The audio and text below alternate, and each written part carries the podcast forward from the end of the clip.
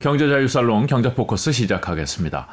어, 전 세계 이슈가 우리나라 뭐 사람들의 삶에 뭐 문화에 정치에 사회에 다 영향을 미치고 있다는 것을 어, 시간이 갈수록 점점 더 많이 느끼게 되는 것 같습니다. 어, 그래서 우리 뉴스에서도 해외 관련 소식들의 비중이 과거에 비해서 많이 높아졌다. 뭐 이런 생각이 좀 드는데요. 물론 이제 최근에는 전쟁 소식이 많기는 합니다만은 어, 우리가 굉장히 관심을 가지고 지켜보는 것 하나가 바로 미국의 정치 상황인 것 같습니다. 어, 미국의 정치, 그 대선이 얼마 안 남았다 그러는데 따져보니까 거의 한 1년 남았던데 그래도 관심이고 이게 워낙 중요한 이슈다 보니까 미리부터 좀 짚어볼 필요가 있을 것 같아서 오늘 전문가 모셨습니다. 경희대 미래문명원의 안병진 교수님 모셨습니다. 안녕하십니까? 네, 안녕하세요. 네. 미국 대선이 중요하죠? 너무너무 중요하죠. 우리한테도 중요하죠. 우리한테도 중요하고 이제 미국 대선은 네. 말하자면은 이제 세계 대선이라고 할 수도 있어요.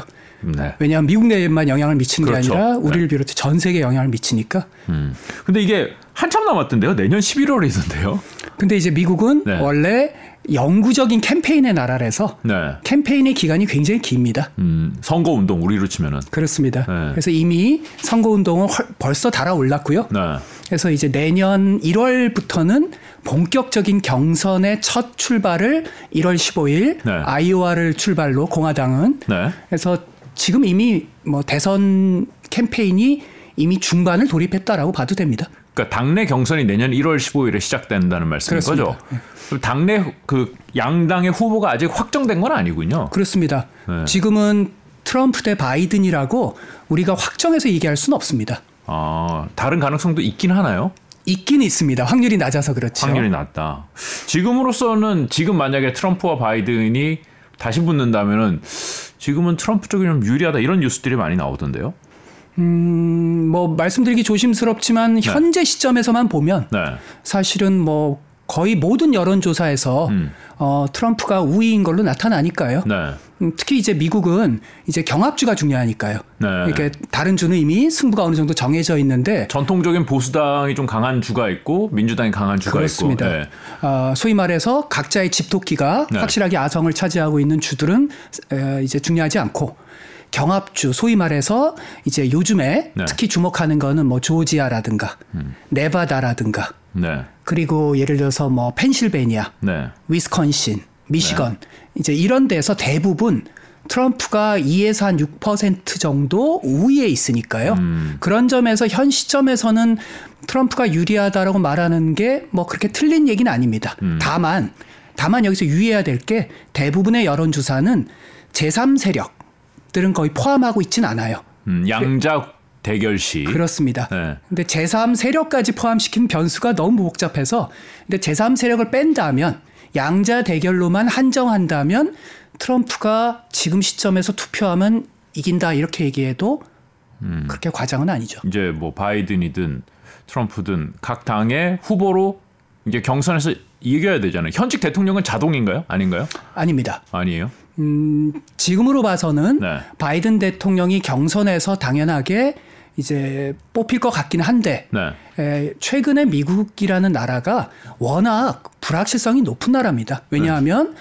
민주당의 민주당은 바이든 대통령의 아성이잖아요. 네. 근데 민주당 유권자의 70%가 아, 고령이란 거에 대해서 심각한 불만이 있어요. 70%나 되는 몇, 몇 살이시죠? 이분이? 81세. 88세요? 81세. 와, 81세. 네, 81세. 네. 그런 점에서 이제 4년으로 생각해 보시면 네. 그래서 사실은 어, 지금 이제 민주당 음. 어, 민주당 내부자들의 곤혹스러움이 이제 공개적인 언론에선 그런 얘기를 크게 일부만 하는데 네. 일부는 칼럼을 이미 써서 음. 어, 이제라도 이제라도 스스로 음. 자진 철회하셔야 된다. 아직도 안 늦었다. 음. 야. 바이든이 조금만 물러나 주기만 하면은 우리가 새로운 후보를 세워서 트럼프와 맞설 수 있다. 네. 아직도 그렇게 생각하는 분들이 있습니다. 음, 그럼 가능성이 높나요 민주당 쪽에는? 근데 그것도 그분들의 가설이죠. 왜냐하면 그렇죠, 그렇죠. 그러면 음, 젊은 주자가 오면 지금 젊은 주자 중에 음, 음, 음. 대중적인 신망을 가지고 있는 주자가 누구냐? 사실은 없어요. 아 그렇군요. 그런 점에서 지금 민주당의 곤혹스러움은 지금으로 봐서는 거의 95% 바이든 대통령께서 경선을 당연히 무사히 통과하고 어떤 경쟁자가 추가로 나온들. 어, 근데 과연 그래서 본선에서 과연 이길 수 있는가? 음. 그렇다고 지금 교체도 안 되고 음. 스스로 자진해서 물러서시기에는 그간 집권 일기에서 성과도 많이 내셨고 음. 하는 대단히 복잡한 상황입니다. 아 그래요. 트럼프도 나이가 많지 않나요? 트럼프는 이제 정치는 네. 펄스 그러니까 미국에선 저희가 이제 펄셉션 어떤 이미지 싸움입니다. 네, 네, 네. 그러니까 나이가 세네 살 차이밖에 안 난다 하더라도 네. 트럼프로 하면 우리가 떠올리는 게 활력, 에너지, 음. 역동성 이것을 유권자들이 자연스럽게 떠올리는 거죠. 네. 근데 바이든 하면 실제로 유권자분들이 생각하시는 것보다는 네. 바이든 대통령께서 그러니까 뭐 예를 들어 언론에 나와서 발을 헛디뎠다라든지 네, 이런 건 있죠. 거, 네. 그런데 지금 외교 안보 부분에서 상당 부분 회의에서 개입하고 어 그 판단에 있어서 상당히 노련한 판단을 하고 있어요. 어. 근데 유권자들에게 그게 중요한 게 아니죠. 이미지가 중요하다. 예, 그런 점에서 음. 어, 사실은 나이란 점에서 트럼프 대, 어, 후보는 거의 이제 그 부정적인 이미지가 적습니다. 아 그래요. 그러면 이제 1월 15일에 당내 경선이 시작이 되면은 당 후보들은 언제 확정이 돼요? 어, 사실상 이제 1월, 음. 2월 그리고 그러니까 원래는 한 3월 정도에 사실상 대세가 결정됩니다. 네, 네. 그러니까 흔히 미국에선 슈퍼 튜스데이라고 하죠. 음. 그러니까 한 15개 정도 주가 경선에 돌입하니까 아 그 열- 주별로 도, 따로군요, 그것도. 다 다릅니다. 아. 다 다른데 현재로 봐서는 1, 2월 정도에는 양 정당 다 음. 사실상 뭐 확정된다고 봐야죠. 요 정도 오면은 뭐 나머지 주의 결과에 상관없이 확정이 된다. 그렇습니다. 아, 왜냐하면 네. 어, 공화당의 경우에는 음. 트럼프 후보가 워낙 압도적이니까 네. 따라서 어, 처음에 아이오와라든지 그 다음에 뭐 그 이어지는 곳에서 크게 그냥 뭐 파란을 일으키는 네, 네. 예를 들어 지금 이제 사우스캐롤라이나 전 주지사였던 어, 니키 헤일리라고 하는 네. 외교 안보에 비교적 트럼프보다는 합리적인 네. 준비된 후보가 있습니다. 비교적 그 합리적이고 그리고 이제 여성이고 음, 네. 보다 젊고 네. 그래서 지금 상승세입니다. 그러나 그러나 상승세라고 해봐야 트럼프 대통령과의 격차가 워낙 벌어지니까 그쵸. 예, 그런 점에서 1, 2월이면 이제 확정이 된다고 봐야 되고요. 물론 공식 확정은 7월이나 8월 양 아. 정당의 전당대회에서 확정되는 거죠. 아 그렇군요. 그럼 뭐 상반기는 뭐 경선하다가 다 지나가겠군요 내년에. 네. 어 근데 이제 현재로서는 뭐 트럼프 바이든 이 대결이 될 가능성이 높아 보이고 현재 지지도로 봤을 때는 트럼프가 좀 유리하다. 많이 유리하죠. 근데 지금 우리는 이제 외신으로만 봐서 트럼프 대통령은 우리 이미지는 너무 막무가내고 사실 여기 좀 뭐라 그러죠? 그런 이렇게 좌충우돌 하는 이미지도 좀 있고 그런데도 굉장히 미국 사람들이 좋아하나 봐요. 어, 열광적으로 좋아합니다. 네. 음, 왜냐하면 네. 혹시 그 옛날에 배트맨 영화 시리즈들 보시면 네. 조커가 나오지 않으면 재미가 없잖아요. 네. 그러니까 배트맨은 이성주의자고 네. 조커는 혼돈을 유발시키고 네. 어떤 사람들의 욕망을 자극하고 그러니까 트럼프 대통령 지금 현재 후보를 이해하시는 키워드는 복수와 혼돈입니다. 음. 즉 어, 트럼프를 지지하는 어, 어떤 핵심 집토끼들은 네. 선거를 도둑맞았다고 생각하고 네. 트럼프가 당선돼야 위대한 미국을 복원할 수 있다고 생각하니까 음. 그런 점에서 어떻게든 잃어버린 시기, 잃어버린 시기를 복원하고 기존의 기득권에게 복수하고 싶다라고 하는 열망이 대단히 강렬합니다. 그러니까 그 지난 대선에서 바이든이 승리할 때 선거를 도둑 맞았다, 예, 부정 선거로 도둑 맞았다, 뭐 이렇게 주장할 수 있, 있을 것 같긴 한데 혼돈은 뭔가요? 혼돈은 네. 어, 기존의 기득권을 이제 해체하고 네. 그리고 모든 걸 이제 기존의 자유주의적 국제주의 질서를 흔드는 거잖아요. 네, 네. 보호주의를 하고 동맹을 무시하고 네. 겁박하고 그리고 시- 김정은, 푸틴, 시진핑을 상대로 어, 상당히 위험스러운 네, 네. 어떤 도박을 하고 네. 하는 이런, 이런 모든 점이 기존 질서의 안정을 추구하는 사람들한테는 위험해 보이겠지만 네. 기존 질서에 불만이 있고 음. 뭔가 세상이 바뀌었으면 좋겠다, 흔들었으면 좋겠다 음. 하는 그 사람들 입장에서 역지사지로 생각해 보면 조커한테 열망하는 거랑 같은 거죠. 못 살겠다 한번 뒤집어 보자 이거군요. 못 살겠다 갈아보자. 음. 근데 이제 트럼프 대통령이 그 당선이 돼도 사법 리스크는 없어지는 건 아니죠. 이거 어떻게 되나요? 없어지진 않습니다. 네. 그러니까 지금 네 가지 혐의로 네. 형사 기소가 되어 있는데 그 중에서 연방 차원의 기소는 없어질 수 있습니다. 왜냐하면 음. 대통령은 사면권이 있으니까. 자기 자신을 사면하는 거예요? 예, 그래서 셀프 사면이라고 합니다.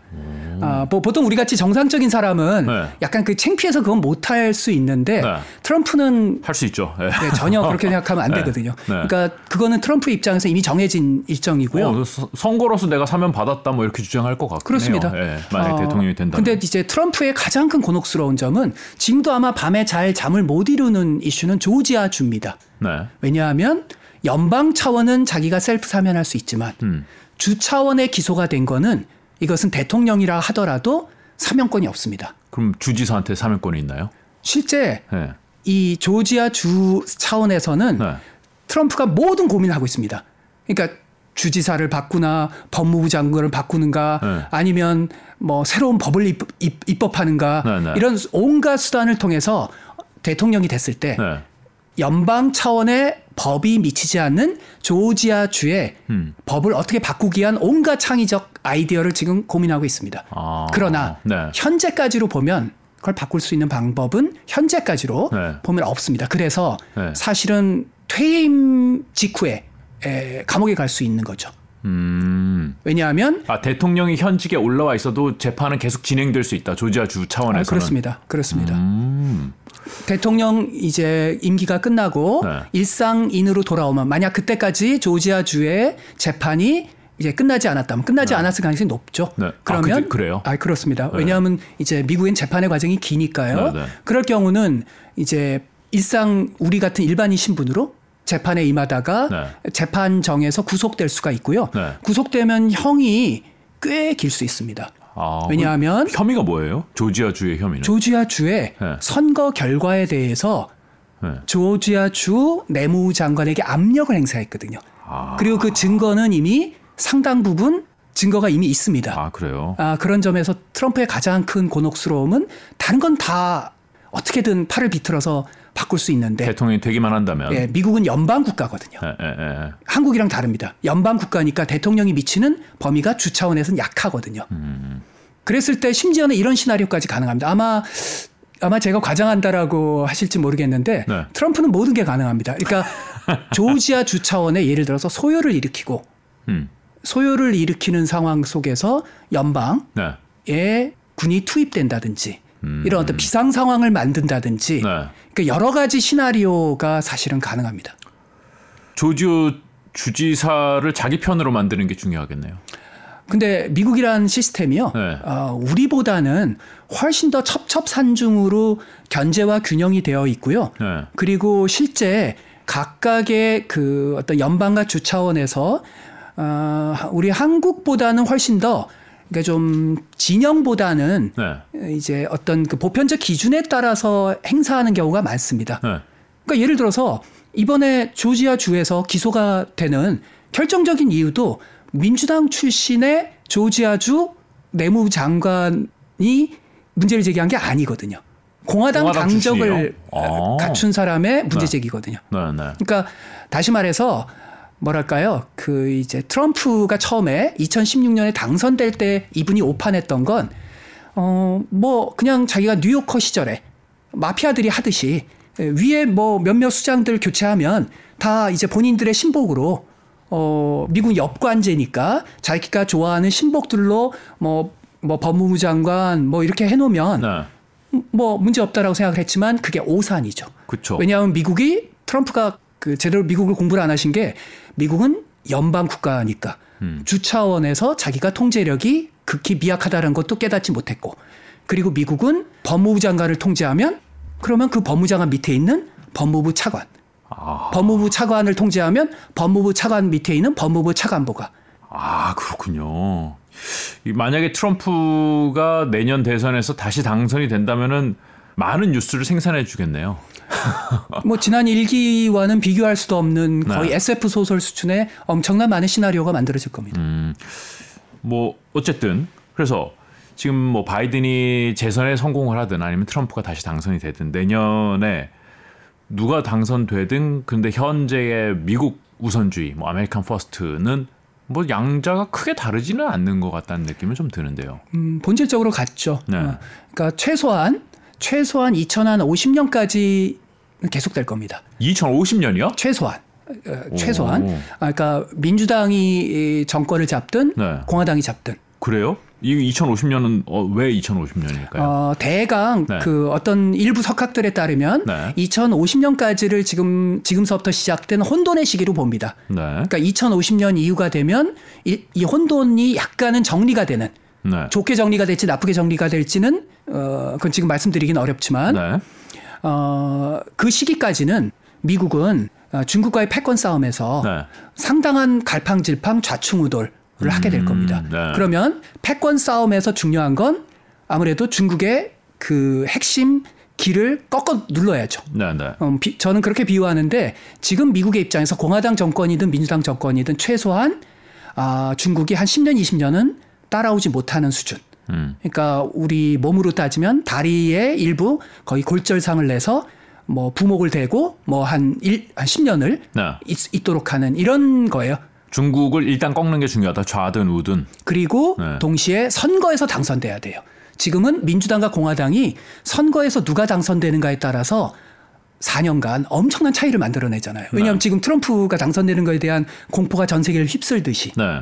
에, 그런 점에서 선거에서 당선되려면 백인 노동자층을 자기 편으로 견인해야 되는데 네. 백인 노동자층은 훨씬 더 제조업의 부활, 보호주의의 음. 부활, 미국 중심주의의 강한 가치를 갖고 있거든요. 아, 그래요. 그러니까 선거에서 이기기 위해서 그리고 중국과의 패권 싸움에 승리하기 위해서 일정 정도의 에, 미국 위주 노선이라는 건 음. 누가 되든 그거는 우리가 아, 안전벨트를 단단히 매고 감내해야 될 겁니다. 음. 대표적인 게 이번 샌프란시스코에서 네. 미중 간의 정상회담을 했잖아요. 네네. 근데 일부 낙관적인 사람들은 어, 잘못된 예측을 했죠. 뭐 어느 정도 공존의 룰을 만들어 갈 것이다. 네. 공존의 룰을 만들었나요? 아니죠.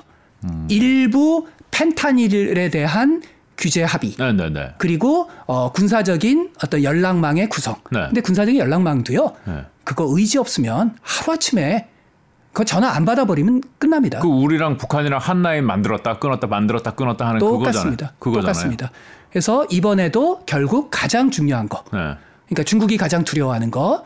그러니까 소위 디리스킹이가 하는 군사적인 함의를 가지는 중요한 공급망 분야에서 어떤 합의가 됐나요? 합의가 되지 않았죠. 음. 즉그 말은 어, 바이든 2기가 돼도 그리고 바이든보다 훨씬 더 진보적인 민주당 대통령이 당선된들 네.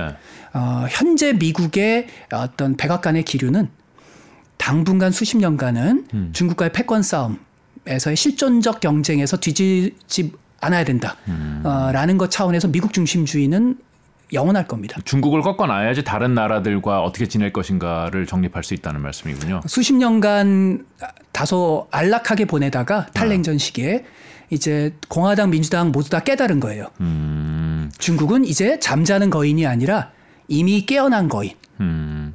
그러면은 트럼프가 되든 바이든이 되든 뭐 그래도 차이는 좀 있을 것 같은데 뭐가 다른가요? 그러니까 말하자면 이제 바이든 대통령은 네. 어, 자유주의적 국제 질서라고 네. 하는 그 가치에 기반한 그 자유주의의 가치라는 게 뭐 다자주의라든지 개방성이라든지 투명성 뭐 이런 것들이잖아요. 어, 그런 가치를 그래도 최대한 유지하려고 노력하죠. 그게 미국의 국익을 결정적으로 해칠 경우는 위선적 행보를 보이겠지만 원래 자유주의적 가치는 원래 공화당 거 아닌가요? 어, 그것은 미국의 네. 건국의 시조 이래로 보편적인 거죠.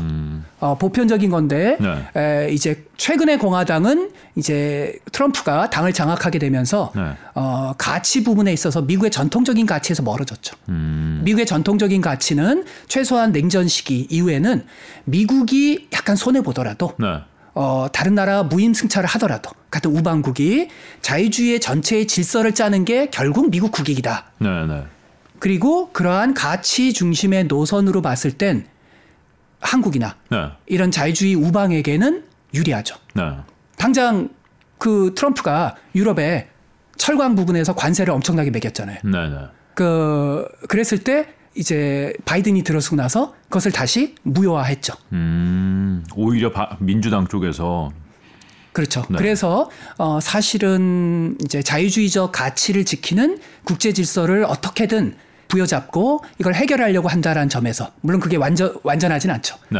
어 그런 점에서 바이든과 그 다음에 가치라는 거랑 거의 무관하게 네. 오직 실리 어, 실리 그러니까 과거에 위대했던 미국에 대한 환상. 음. 과거에 에, 어떤 난폭한 패권을 휘둘러도 아무도 감히 고개를 들지 못했던 시절에 대한 그 환상 속에 살고 있는 트럼프 입장에선 음, 자유주의적 전체 규칙, 질서를 지키면서 미국이 그 속에서 장기적 이익을 지키는 것보단 음. 일단 소위 말해서 미미미, 미국, 미국, 미국. 음. 영어로 미라는 게 네. 일단 지금 협소한 미국의 이익을 지키자. 그리고 거기에는 어, 미국의 이익보다 더 중요한 이익이 있죠. 여기서 미미미는 두 가지 이중적 의미죠. 트럼프의 이익. 아. 그러니까 공화당 인사들이 두려워하는 건 그, 그럽니다. 네. 트럼프는 공화당의 가치에 관심이 없는 사람이다. 그러니까 음. 공화당 정당이 100년간은 정당이 되는 거에 관심이 있는 게 아니라 본인이 계속 나르시즘을 만족시키고 그리고 후원금이 계속 들어오고 퇴임하고 나서도 계속 인기를 누리고 정당에 영향을 행사하고 이게 트럼프의 유일한 목적이거든요. 그리고 그것은 언젠간 공화당과 서로 이익이 다를 수 있죠. 그렇겠네요. 음. 그리고요 구체적인 정책에 있어서 뭐가 달라질까요? 바이든이 들어와서 뭐 여러 가지를 미국 내에서 바꿨겠지만 우리한테 가장 크게 느껴지는 건 IRA. 그렇습니다. 네, 뭐 이런 것들이 좀 크게 느껴지긴 하는데. 음, 한국에서는 이 인플레 감축 법안 네. IRA를 좀 오해하시는 경우가 많았는데 네. 에, 바이든 민주당이 IRA를 했던 핵심은 보호주의가 아니에요. 그 핵심은 네. 이제 기후가 점차 아, 구테스 유엔 사무총장도 경고하셨듯이 거의 지금 파국 상황으로 한 발 한 발 가고 있거든요. 네네. 네. 그러니까 심지어 구테스 총장은 우리가 지옥의 문을 열었다고까지 표현하실 정도니까 네. 예, 그러한 이제 기후 파국으로 가는 점에서 미국이 이 선도적인 역할을 행사해야 된다. 음. 기후에 관계된 인프라를 대대적으로 확충해야 된다라는 게 핵심 문제 의식이에요. 네. 근데 트럼프가 되, 면 아마 관심 없죠. 기후에 관심이 없는 정도가 아니라 네. 기후는 사기극이다라고까지 표현하니까 네. 일단 IRA 법안을 폐기하는데 상당한 관심을 쓸 겁니다. 음, 그럴 수 있나요? 근데 트럼프 입장에서도 그게 쉽진 않아요. 왜냐하면 네. IRA 법안이 신재생 에너지와 관계된 인프라에 천문학적인 돈을 투자하는 겁니다. 보조금을 주는 거죠. 결국. 그러면 그 보조금이 어디로 갈까요? 주에 가겠죠. 네. 연방 정부의 돈이 주로 가는데요. 주 중에는 공화당 성향이 강한 주나 경합주들 많습니다. 네, 그렇죠. 예를 들어서 저희 이제 현대자동차가 투자하는 주, 네. 투자하는 주 중에 핵심 주 조지아입니다. 아, 조지아가 자꾸 나오네요. 조지아 주는요 네.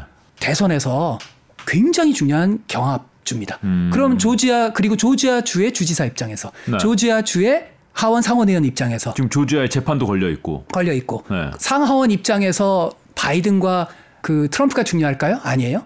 자기의 재선이 중요합니다. 음, 그렇죠. 네. 그런 점에서 어, 트럼프는 IR 법안을 당장 폐지하고 싶지만 어, 이제 하원 상원 에서 공화당 지도부가 어떠한 행보를 보이느냐가 중요합니다. 그리고 여기서 또 중요하게 주목해 볼 포인트는 트럼프는 이제 재선이 불가능합니다. 이번에 재선되면. 아 그런 건가요? 예. 아, 연임만 4년을, 안 되는 게 아니라 재선하면 끝이군요. 예, 지난번에 4년 했고 이번에 4년을 하지 않습니까? 네, 네, 네. 그러면 여전히 대주주이긴 하겠지만 네. 공화당에서 영향력이 많이 줄어들겠죠. 그렇겠죠. 그렇게 되면 아무래도 어그 워싱턴 정가에서 네. 영향력이 과거보단 줄어들겠죠. 음. 그래도 여전하겠지만 네. 그러면 의원들 입장에서 자기의 재선을 고민해야 되겠죠. 음. 그런 점에서 IRA 법안의 폐지라든지 보조금, 네. 삭감 이런 게 쉽지는 않지만 네. 또 트럼프의 핵심 주특기가 팔비틀기거든요. 그렇겠죠. 뭐 다양한 자기네 의원들에게 협박할 수 있는 거니까. 엄청나게 비난을 할 것 같다는 생각은 들어요. 아 그렇습니다. 네. 아 그래서 어떻게든 자기 줄을 세우기 위한 네. 팔비틀기. 그리고 주차원에 대한 여러 가지 보조금, 음. 삭감이나 이걸 통해서 앞으로 상당히 여러 가지 불확실한 상황이 노정이 되겠죠. 그러면은 이것 때문에 미국에 투자를 결정한 우리 기업들도 꽤 있을 텐데 불확실성이 생기겠네요. 우리 기업들 입장에서는. 생기죠. 음. 그러니까 우리 기업들이 사실은 제 기억이 맞다면 네. 한화를 제외하고는 네. IRA 법안이 그렇게 빨리 통과될 줄 몰랐거든요. 아 한화는 알았어요? 한화는 알았습니다. 어, 떻게 알았지? 한화는 좀 비교적 그 기업들 중에서 네트워크 관리를 잘 해왔습니다. 음. 그러니까 일본 당시 일본도 IRA 법안에 그러니까 일본은 우리보다는 훨씬 더 네. 네트워크 관리를 잘 했죠. 네. 어 근데 에, 일본도 상당한 충격을 받았거든요. 왜냐하면 당시 IRA 법안이 통과되려면 네. 이것은 이제 바이든이 현재 갖고 있는 정치 자본 가지고는 거의 불가능하다. 왜냐하면 어 바이든 대통령은 무슨 압도적으로 상하원을 장악하고 있는 것도 아니거든요. 그렇죠. 근데 그걸 통과시켰거든요. 네. 그러니까 바이든의 놀라운 그 의회에서의 준비된 어떤 그 경험과 지혜가 있거든요. 음. 그래서 그 갑자기 통과를 시킨 거예요. 네. 조 맨친이라는 그 또 다른 조 어, 가장 바이든 입장에서 골치 아픈 친구인 조. 음. 그러나 지나치게 보수적이라서 바이든에게 사사건건 어, 태클을 거는 조. 그 웨스트 버지니아의 조가 결국은 deal을 해서 합류했거든요. 네. 근데 에, 우리나라 현대를 비롯한 기업들에게는 그건 충격이었잖아요. 음. 근데 그 충격은 그래도 이후에 일본과 한국과 유럽이 아니 바이든 대통령은 다자주의, 자유주의 가치를 중시하지 않느냐. 네네. 네. 우리 동맹을 이렇게 대우해서는 되겠냐. 그래서 어, 이, 이제는 우리나라 그 투자에 관심 있는 분들 이제 아시다시피 상업용 자동차. 네, 그렇죠. 그래서 리스 차량에 관해서는 열어줬죠. 열어줬잖아요. 네. 근데 IRA 법안의 급작스러운 통과는 비교할 수 없을 정도의 다양한 불확실성이 노정될 겁니다. 그러면 음. 어, 이제 미국에 투자한 우리나라 이 신재생에너지 관련된 기업들에게는 음. 상당한 불확실성이 노정이 되죠. 아 그렇군요. 이게 뭐 그 단순히 IRA뿐만 아니라 뭐 지금 사실 그 이전까지와는 다, 상당히 다른 이제 경제 질서가 형성되어 가는 가, 과정인 것 같은데 거기에 트럼프가 어떤 식으로 나올지에 대해서 예측을 한다는 게 좀 많이 어려울 것 같긴 합니다. 뭐 예측되는 게 좀 있나요? 음, 제가 그래서 요즘 그런 얘기를 많이 합니다. 네. 트럼프를 예측해서 이렇게 이렇게 행동할 거다라고 네. 말하면 그 사람을 의심하라. 어, 어 왜냐하면 트럼프는 예를 심지어 미국의 그러니까 그 침대에 누워서 네. 팍스 채널과 CNN을 보다가 네. CNN을 안 보는 척합니다. CNN은 민주당 성향이 강하니까 네. 하지만 열심히 봅니다. 네. 박 채널은 자신의 보수적 성향이죠. 보다가 어느 이제 유명한 평론가가 아, 트럼프는 이렇게 할 거다라고 음. 하면 트럼프는 그 순간 머리가 이렇게 돌아가기 시작. 그래? 그래 그럼 당장 다음 날 내가 트윗에서 다른 걸 올려야지. 음. 그러니까 그런 걸 즐기는 사람입니다. 의외성을 즐긴다. 의외성을 즐기고 음. 트럼프 자신도 어 이렇게 얘기하면 그걸 믿으실지 모르겠는데 트럼프 자신도 본인이 뭘 생각하는지 모릅니다. 이분은 어, 놀라울 정도로 충동적 성향의 심리 구조를 갖고 있습니다. 네. 아, 그런 점에서 사실은 예측하는 건 불가능하죠. 근데 오늘 제가 말씀드리는 건 지난, 지난 일기에 비추어 봤을 때 이런 확률이 높다라는 거지 이렇게 될 거다라고 얘기하면 어, 반드시 저는 틀리죠. 네. 어, 그래서 지금 예측할 수 있는 건 IRA 법안에 대한 아, 폐지의 노력. 네. 그 다음에 뭐 한국에도 요즘에 좀 관심이 있으시던데 통상과 관련해서 네, 네. IPEF.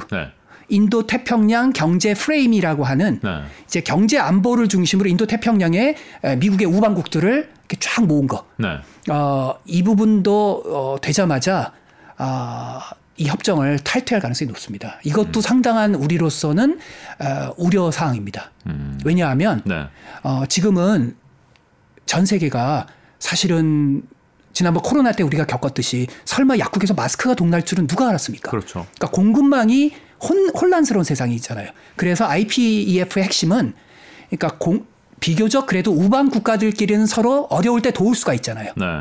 에, 아무리 소위 말하는 신냉전이 돼도 네. 그러니까 우방 국가들끼리 어떻게든 부족한 리튬이라든지 이러한 어, 어느 국가에서 부족하면 다른 국가에서 서로 간에 에, 한 열다섯 개 국가가 서로 간에 이렇게 도와가면서 음. 공급망을 안전하게 유지해 나가자라고 하는 협정이라서 네. 지금도 샌프란시스코에서 회의를 했고 그 생각보다 발걸음이 빨라지고 있습니다. 음. 특히 이 환경 관련해서는 발걸음이 빠르긴 어려운데 왜냐하면 우방 국가끼리도 네. 환경이란 이슈는 니네가 더 많이 줄여라 우리가 더 조금 줄인다. 그러니까 뭐 이건 돈의 문제잖아요. 네. 근데 핵심 광물은 음. 다들 절박하잖아요. 네. 중국이 지금 핵심 광물을 조우고 있잖아요. 음. 그러면 대한민국 특히 대한민국 입장에서는 호주랑 잘 지내야 되죠. 그렇죠. 인도네시아랑 엄청 잘 지내. 그런데 고맙게도 IPEF는 이것을 다 편리하게 조정할 수 있게 했고요. 음. 어, 얼마 전에 우리나라 기재부 중심으로 공급망 법안 들이 추진됐습니다. 네. 근데 IPF는 이러한 한국의 공급망의 안정화를 가져다 주죠. 그래서 한국의 기업과 한국의 대통령실에게는 어, 어떻게 보면 되게 좋은 뉴스죠. 음. 그러나 이것 이것이 만약 해체되면 네. 우리는 더욱 더 불안전한 난기류 속에서 안전벨트도 없는 난기류를 이제 헤쳐나가야 되는 음. 불안전한 비행을 해야 됩니다. 미국도 그런데 들어와 있는 게 본인들 입장에서도 좋지 않나요?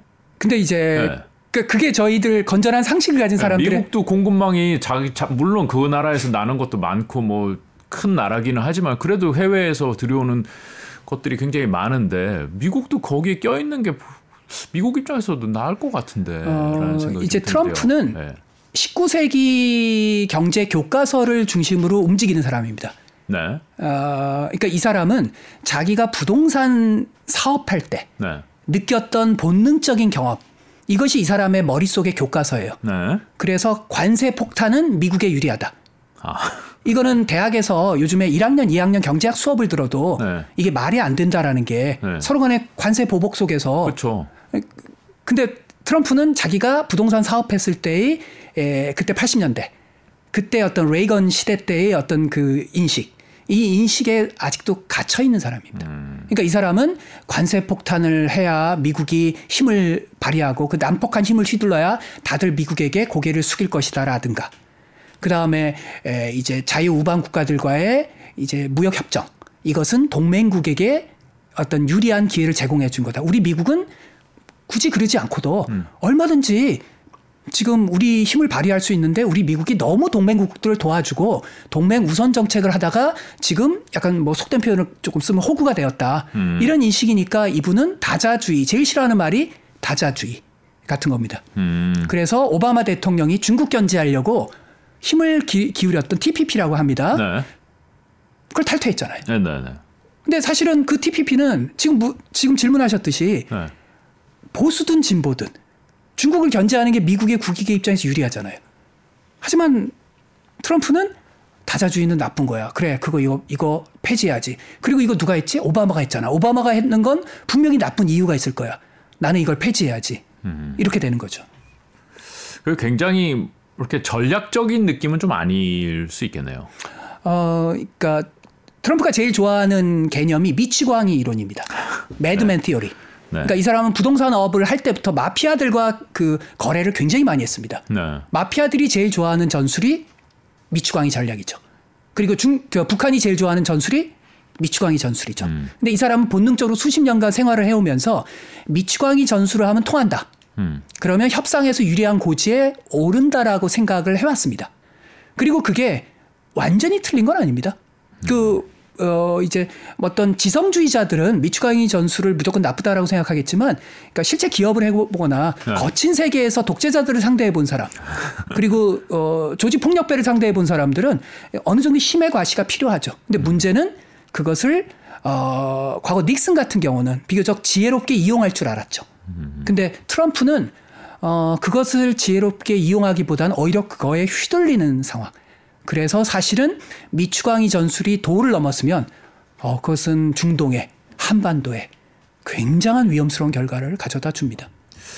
뭐 경제 관점에서 계속 뭐 얘기를 하다 보면은 사실 지금 이제 약간 분리되는 느낌이잖아요. 반도체도 이제 우리나라나 뭐 대만, 뭐 미국, 일본을 중심으로 이렇게 뭉치고 있고 이렇게 양쪽으로 좀 갈리는 느낌인데 요즘에 사실 우리나라는 칼날을 우리가 느끼기에는 비교적으로 좀 선명하게 미국 쪽으로 기우는 국가로 지금 약간 입장을 정리하고 있는 것이 아닌가라는 느낌이 드는데 이렇게 우리는 이렇게 우리의 입장을 정하고 있는데 미국이 여기서 갑자기 대통령을 바꾸고 어 우리는 그런 거 모르겠어라고 나오면은 우리나라는 중간에 붕 떠가지고 약간 이상해지는 거 아닌가? 오히려 중국이나 러시아하고만 괜히 껄끄러워지고 미국으로부터 확실한 지원을 받는 것도 아니고 이렇게 되는 거 아닌가라는 우려가 좀 있는데 어떻게 생각하십니까? 음, 대단히 어려운 포인트입니다. 네. 사실은 어, 저는 이제 한국에서 아직까지 이제 학자들 사이에서 아직 논쟁의 대상입니다. 네. 근데 저는 어, 여전히 전략적 모호성을 취해야 된다. 네. 미국 중국 사이에서 우리가 국익을 이제 실용적으로 계산해야 된다. 전 동의하지 않습니다. 음. 어, 지금은 어떻게든 네. 어, 우리 대한민국의 헌법 1조 1항이 민주공화국이잖아요. 네, 네. 어쨌든 자유주의적 인 경향을 가지는 국가들끼리 더욱더 긴밀히 결속을 해야 됩니다. 근데 이것만 가지고 예, 결속하기 싫다고 만약에 트럼프가 대통령이 되면 결속 아 나는 너네랑 따로야 이렇게 나온다는 거잖아요. 그럼요. 그래 네. 그래서 지금은 전략적 모호성만 유지해서도 안 되고 네. 전략적 명료성만 유지해서도 안 됩니다. 그러니까 참 어, 그래서 제가 안전벨트 얘기를 계속 드리는 얘기가요. 네. 지금은 제가 혼돈의 시기라고 얘기했던 의미가 뭐냐면 음. 지금부터 2000 최소 2050년까지 혼돈의 시기라고 얘기했던 이유는 선과 악이 분명치 않고 네. 국익과 가치가 분명치 않고 음. 진리와 그리고 가짜 진리 사이가 분명치 않습니다. 우리는 어떻게 해야 되나요? 우리도 미치광이 전략으로 가야 되나요? 어, 그러니까 지금 질문하셨듯이, 네. 그러니까 지금은 어느 정도 전략적 모호성의 색깔은 더 갖추되 네. 대한민국의 정체성이 그런 거니까. 네. 아, 왜냐하면 그래야 더 중국이나 아, 다른 비자유주의 국가로부터 아 대한민국이 아 저런 가치를 가지는구나. 그럼 우리는 그건 어떻게 대한민국 을 설득한다고 되는 게 아니니까 그건 포기하고 다른 차원에서 그 대한민국과 딜을 해야 되겠구나라는 게 분명해지죠. 하지만 동시에 지금 질문하셨듯이 혼돈의 세상에서 아, 트럼프가 집권하면 180도 바꿀 거 아닙니까? 네. 그러면 다양한 미래 시나리오를 가지고 그리고 다양한 그 행위자들과 좋은 관계들을 네. 계속 가져야죠. 지금 이 건에 대해서 우리와 너네가 같이 갈 수 없지만 그렇다고 해서 너네랑 전혀 상대 안, 다- 안 한다는 건 아니니까 우리 그래도 친하게 지내자. 이, 이 정도로 정리하면 될까요? 그렇습니다. 2016년에 어 제가 어 책에서 그런 얘기를 드렸습니다. 2016년 초반에 그 당시 트럼프와 힐러리 네. 누가 당선될지 모르겠다. 음. 뭐 최소한 그 당시 책에선 저는 되게 그 트럼프가 당선될 수도 있다고 봤어요. 네. 그러면 그 함의가 그러면 그 당시 트럼프의 사위, 트럼프한테 가장 영향을 미쳤던 쿠슈너. 딸 이방카 사위 쿠슈너와 상당한 관계를 구축했어야죠. 음. 근데 그러지 않았잖아요. 네. 일본은 비교적 우리보다는 조금 더 접근했는데 일본도 그렇게 관계가 깊지는 않았습니다. 그러면 지금은 이미 에, 트럼프의 사위와 네. 그리고 트럼프의 딸과 네. 그리고 트럼프와 관계된 이제 여러 가지 헤리티지를 비롯한 싱크탱크들과 네. 굉장히 밀접한 관계를 가져야죠. 준비를 해야 된다. 그렇습니다. 음. 국방은 어떻게 될까요? 트럼프가 당선되면요. 네, 트럼프가 만약에 당선이 되면은 뭐 전쟁을 뭐 그 끝내 자기는 끝낼 수 있다 뭐 이렇게 얘기를 하잖아요. 지금 두 개의 전쟁이 진행 중인데 우크라이나 전쟁하고 이스라엘 전쟁하고. 반은 맞고 반은 틀립니다. 네. 트럼프의 말이, 말이 반은 맞습니다. 네. 그러니까 우크라이나의 젤렌스키 대통령 입장에서는 되게 에, 슬픈 시나리오가 될 겁니다. 네. 어, 즉 아, 트럼프는 친러주의자입니다. 그리고 트럼프의 참모 중에는 네. 친러주의자들이 많습니다. 대표적인 참모가 트럼프의 가장 참모였던 네. 스티브 배넌이라고 있습니다. 네. 스티브 배넌은 강렬한 친러주의자이고 친유라시아주의자입니다. 네. 푸틴과 잘 통합니다. 네. 그래서 어, 아마 트럼프는 푸틴과 잘 못 지낼 게 뭐 있냐라고 음. 하면서 지금 상당히 우크라이나 잃어버린 영토를 치- 기정사실로 하면서 젤렌스키 대통령 입장에서는 불리한 아, 타협을 밀어붙일 가능성이 높습니다. 뭐 무기 지원 안 한다 그러면은 뭐 그러니까요. 네. 그러니까요. 그러니까 젤렌스키의 팔을 비틀어서 어, 어떤 미봉책 타협을 할 가능성이 높고요. 그럼 푸틴 입장에서는 굉장히 고마운 시나리오가 되죠. 네. 어, 그리고 사실은 지금 미국의 일각에서는 어, 지금이라도 어느 정도 불리한 타협을 해야 된다는 여론도 사실은 있습니다. 음. 그래서 트럼프가 그렇게 타협을 하더라도 그렇게 미국 내 여론이 나쁘지 않을 겁니다. 네. 그리고 중동에서 중동에서는 어, 저는 좀 걱정이 됩니다. 왜냐하면 네. 또 지나치게 지난 일기처럼 이스라엘 편을 더 들어버리고 네. 어, 그러면서 하마스를 비롯한 아, 측을 고립시키려고 하다가 네. 이란을 건드려 버리고 음. 그러면 이스라엘과 이란은 미국이 통제가 거의 힘든 나라입니다. 지금도 네 타냐후가 네. 바이든의 완벽한 통제를 받지는 않습니다.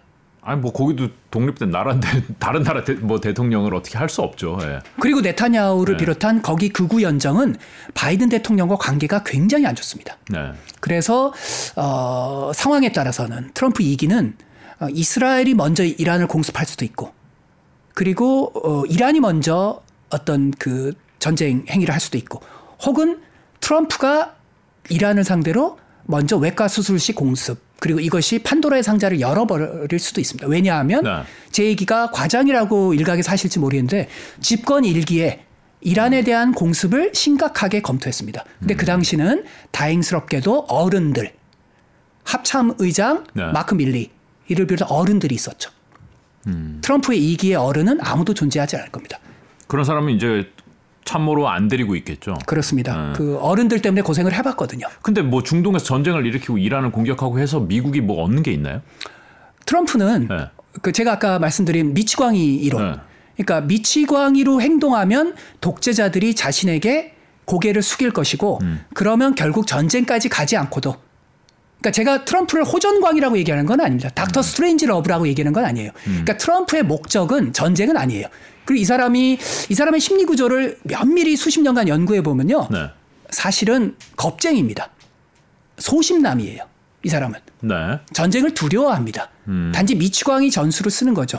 그래서 이 사람은 그런 미치광이 전술을 통해서 어, 어떤 테러리스트의 길을 꺾고 이란 신정 체제의 길을 꺾고 하면 자신 입장에서 미국에게 유리한 이스라엘에게 유리한 중동 협정을 이끌어낼 수 있, 있겠다라고 하는 게 이 사람의 목적입니다. 근데 인생이 자기 목적대로 안 되죠. 전략의 하나로서 뭐 그렇게 할 수 있다. 우발적 충돌과 그다음에 중동은 트럼프가 생각하는 것보다 훨씬 더 문제가 복잡하고 어떤 근본적 어떤 그 종교적 갈등의 성격이 있습니다. 사실상 아브라함 협정을 트럼프가 집권 1기에 맺었습니다. 네. 바레인 아- 아랍에미레이트를 비롯한 국가와 미국의 민주당 일부 인사들도 야 트럼프를 우리가 그렇게 미워하고 트럼프 하는 행동이 다 틀렸는데 이건 잘했어.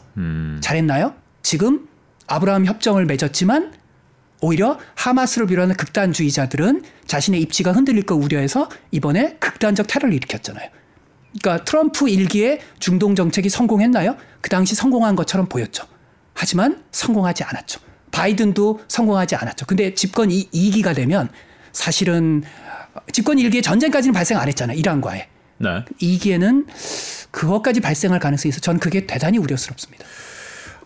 사실 뭐 지금 이제 미국 대선 얘기를 하고 있는데 트럼프가 될지 바이든이 될지 뭐 전혀 알 수 없습니다. 지금으로서는 트럼프가 좀 유리해 보이기는 하지만은 어 여러 가지 변수가 다 살아 있는 상황에서 우리나라 지금 이제 어떻게 해야 되나요? 어 어떤 것들을 준비할 필요가 있을까요? 지금 상황에서. 지금 상황에서는 네. 어, 미래는 우리가 단일하게 예상하는 대로 흘러가지 않는다. 네. 석학의 예상도 반드시 틀린다. 그러니까 다차원의 미래에 대한 시나리오를 만들고 그 시나리오별 실행 전략들을 하나하나 지금서부터 단계적으로 실행해 나가야 되겠죠.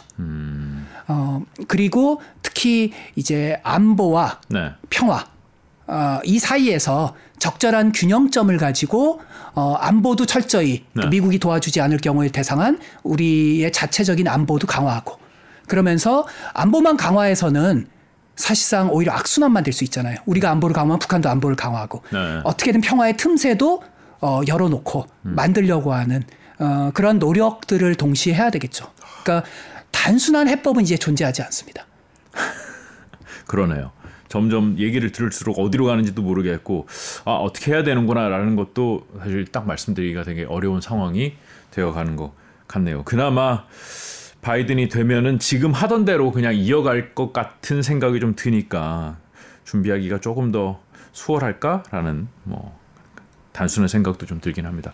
어, 이 정도에서 오늘 마무리하도록 하겠습니다. 오늘 말씀 잘 들었습니다. 고맙습니다. 네, 감사합니다.